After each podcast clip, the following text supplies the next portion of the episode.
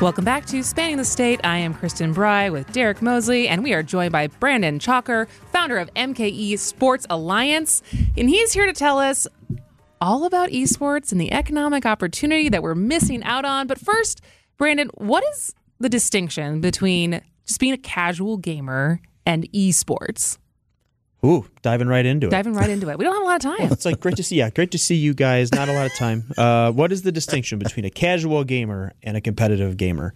Um, I think it is people who you could consider are taking on the activity the same way they would in a traditional sport. So it would be someone who practices, someone who has coaches, someone who is trying to be in the top five to ten percent of their craft. Right. So it would be different than, let's say, someone who plays Fortnite 18 hours a day because that's their chosen way to spend time. It'd be someone who's saying, I aspire to win tournament money. I aspire to be ranked. I aspire to be compared to others nationally or internationally in the space. And so that is how I would describe a competitive gamer versus just your average picking up a controller player. And how does one train? Oof, a lot of ways. Okay. Actually, it's interesting, right? Because, like, you know, there's different capacities. Some people play solo games, right? First person shooters. It's just you versus others and kind of a battle royale setting. And then there's a lot of environments that I think are probably more fun, particularly on an esports capacity, which are team oriented, right? And so you've got three teammates. If it's Rocket League, you got five teammates if it's Valorant. And so you can train with your teammates, right? You're having matches against others online and or in person at your LAN. Um, and you're just literally playing the game. And there's actual coaches. I, we actually right today uh, just got one of our coaches uh, doing some work up at Chippewa Valley Technical College um, Okay. for Valorant. They did six hours of training uh, to help their squad get better, right? And there's a lot of minutia, but it'd be the same way if you're a basketball player and you're a point guard, you need someone to come in and teach you point guard skills, right? So in a competitive gaming environment, team sport, you'd be doing the same. Some people are set for certain roles, and so they need to hone in and, and kind of figure those things out. So my question for you, if it's like sports that way, do you reach a certain age where you like age out? You're like Tom Brady's too old to play quarterback. Is it something like that for esports? Yeah, it's actually humbling, Derek, to be candid, because it is probably the most competitive, I would say, sport in that way that I know of in the world, and that most people retire by about 24. Wow. 25. It's like being a ballet dancer. it, it is and you know it's honestly it's a lot about the fast twitch muscles eye you know eye coordination mm-hmm. like i mean i'm 37 and felt spry until i got involved in esports and i became just geriatric to the industry right? I mean everyone's so young. So yeah it, it is something where today that happens but also candidly it's one of those things where it's not just because of your physical attributes. A lot of times today the prize pools and earning a living in esports you know if you're top 1% you can make the things that you see on the news and the many many millions. But on average you're not earning an income that's probably commensurate with i got perhaps advanced education and i am a professional or working right so it's a, at some point you have to kind of weigh that like well i'm 25 maybe i made 50000 last year but i don't have health benefits do i want to keep doing this realistically till i'm 35 so i think there's both the physical side of it and the realistic business side which you so gotta make a choice Is there a similar awkward transition? I have friends who were D1 athletes in college, right? And they don't end up playing professionally. And there's a weird identity shift that happens from being I'm an athlete to I have to figure out what I want to do with my life. Is it the same with esports competitors? Oh, uh, certainly so. Um, I would say though, realistically, it's it's you're more um, notable in a more niche community today. Now that's changing, honestly, based on demographics, right? Because one of the things that I speak a lot to that is always kind of confounding to people is like, hey, you know, when your nieces, nephews, aunts, you know, uh, kids watch video games on YouTube, we as parents or we see that and we go, what the hell are you doing? Like, what's going on here, right? Like, it doesn't make sense but to them it does. So the transition would be something I would compare to to maybe adult society. We don't know, hey, if you were an esports athlete, oh, that's special. Or, you know, I was a D1 volleyball player. That is easier for us to conceptualize.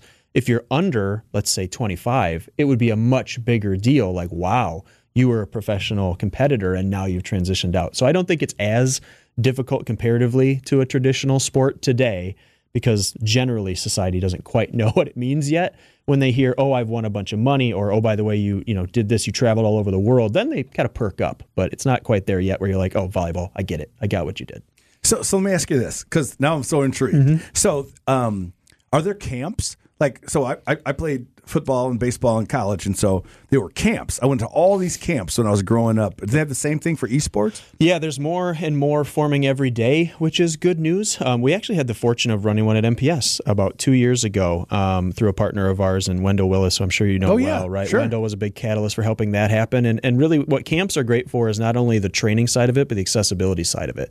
Because it's much like anything else, where you can get advanced training, you can get advanced time with experts, you become better at it. And a lack thereof keeps you from attaining those certain objectives. And of course, there's accessibility issues with sports as we know them today in baseball, football, basketball. And so we're trying to reduce those in esports as well. But yes, That was gonna be my next question, And we're trying. We're trying to proliferate those out a lot more. But, you know, like they, as much as anything else, require logistics, price, et cetera, et cetera. It's not, hey, there's a basketball court and a basketball. Esports requires a fair amount today more um, logistics coordination because you need high-end computers oftentimes, or you need make sure you have great uh, Ethernet and you know uh, internet speeds and some of that kind of stuff. So it requires a little bit more finagling, but more camps are coming, which is really exciting. So um, I know for athletes now, they're always talking about cross training. So if you are a uh, football player, you know you should probably look at track or maybe look at maybe basketball, right? Uh, different kind of sport, different muscles. Is it one game? So Valorant, your game. Is that what you just play, or do you like, oh, I'm Valorant this time, but I'm going to play this? Yeah, it's a great question. I, I would answer that today that at the at the higher ends it is. I mean, similar to specialization in other competitive sports. You know, likely unless you're Bo Jackson, right, you're not going to be D1 in three different things. At this time, particularly, it seems in traditional, you've chosen your path. If you want to be very competitive in esports, you've likely chosen a game to do that with. But similar to others, if you're just a casual competitive gamer, you can kind of spread out. I will say it probably goes more along the lines of the type of game. So NBA 2K is a basketball game. If you're an NBA 2K player, you probably are good at Madden or other things, but you may not be competitive, competing in a tournament to try and win. And similarly, a really growing and popular space is what's called the FGC community, which is fighting game community. And this always resonates with me because it was actually born out of arcade culture. This was a place where people used to play one on one in arcades, transition to consoles, and now it's still kind of kept that thing up. So you play Street Fighter or Tekken or some of those Oh, games, you're bringing it back. yeah, you know those. These are you. Are, you might as well be be speaking Greek right now. I have no Oh, idea no. what these oh, games I- are. but we have to take a quick break. When we come back, I want to talk because you're an eva- evangelist for the economic opportunity that Milwaukee and Wisconsin has in investing in esports. And so Brandon Tschacher, our guest from who is the founder of MKEsports Alliance, will be here when we come back to answer that question. He is Derek Mosley. I am Kristen Bry. This is Spanning the State.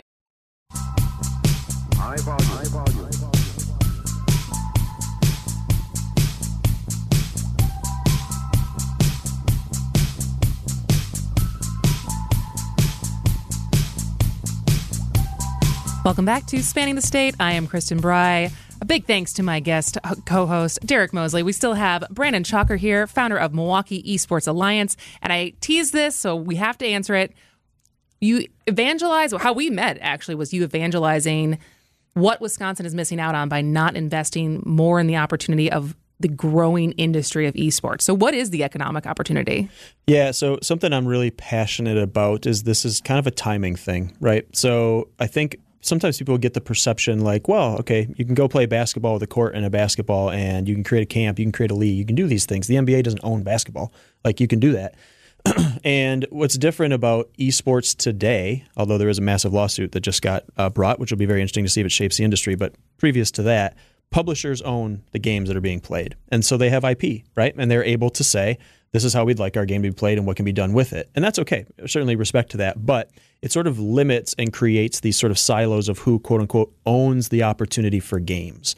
And so it's one of those things where Wisconsin is at this really crucial time, I would say, that, you know, if I don't think people would like it if the WIAA was owned by someone in Los Angeles. They'd say, well, mm-hmm. that, that feels weird to me. This is our Wisconsin high school ecosystem. Like, I, I don't really understand how you can have that be owned by someone out of state. Well, in esports, you can. Because if you have the platform to play the video games and you get an agreement that says, hey, uh, you can only play these games through this platform, and that platform's not in Wisconsin, well, now our high school players who would like to play have to play through somewhere else. So that's just one example. But this idea of now is the time. Now is the time to capture and create and be entrepreneurial and, and provide ourselves the opportunity to capitalize in state because there's so much VC funding and there's so much on the coast going on in this space that it's just to me it's a real passion part of I don't want Wisconsin to lose out on this opportunity and this growth of the industry because it will probably be owned. And I think you've seen this in different capacities over time, just really in the world, whether it's broadband or some of these kind of unique technologies that someone gets kind of the lion's share of it and then everyone has to use it, but they can't kind of take advantage of it themselves locally. So that's I'll just put that at a pin in that that that is the reason for the why. It's a really crucial time to be able to own our own entities. Now the economic opportunity, right? So from a player base perspective, you have massive growth in middle and high school. I don't think that's any surprise, right? Gaming is a part of their currency of communication. They do homework through their consoles. They communicate with people through these channels. So you're seeing, you know, let's say we have right now, which we are so fortunate to have, the Wisconsin High School Esports Association goes from I think around seven years ago, six or seven teams to what will be upwards of around 200 this year in the Wisconsin collegiate ecosystem, we have, I think, right now 32 Wisconsin colleges with an esports program. And we're talking people that are employed to be coaches there. We're talking students on scholarship. We're talking facilities being built. So there's economics around that, right? Purchasing and the people that are moving here from out of state. You've got pro sides. You've got a lot of different things. So there, there's just a lot of opportunity economically for us to get in the game. And I will say, in other states or other places where this might be being done, what I would call best in class, public private partnership North Carolina, I think, just did a $16 million grant, the state of North Carolina, to open up new facilities, to empower their local community to have opportunities to become known as a beacon in the country for this kind of thing. So th- there's lots of places where growth is happening, and the economics, I think, follow that, but with being prudent, right? Maybe that's the Midwestern in me. You know, we don't just want to get all the VC funding, spend flippantly, and then like blow the opportunity. But um, there is a lot there. He is Brendan Tschacher, founder at Milwaukee Esports Alliance. When is the Wisconsin Esports Summit? Yeah, March 11th is the state's preeminent uh, gathering for the esports and uh, non esports community to come together to learn uh, and to experience what it's all about. So we're pretty excited about that. We had over 350 people last year, UWM Panther Arena. Uh, we've got Tony Hawk on a Jumbotron, which will excite people of my age. We've also got Rocket League, which can excite everybody else. So it's a really great time. Awesome. Well, thank you so much for being here, Brandon. Thank you, Derek Mosley. Thank you. Two hours flew by. Wait, Happy Friday. Yeah. I hope everyone enjoys their weekend. We will be back on Monday. Steve Scafidi will be here. Next, John McCure and Julia Fellow are live at the auto show for Wisconsin's afternoon news. Time is 258.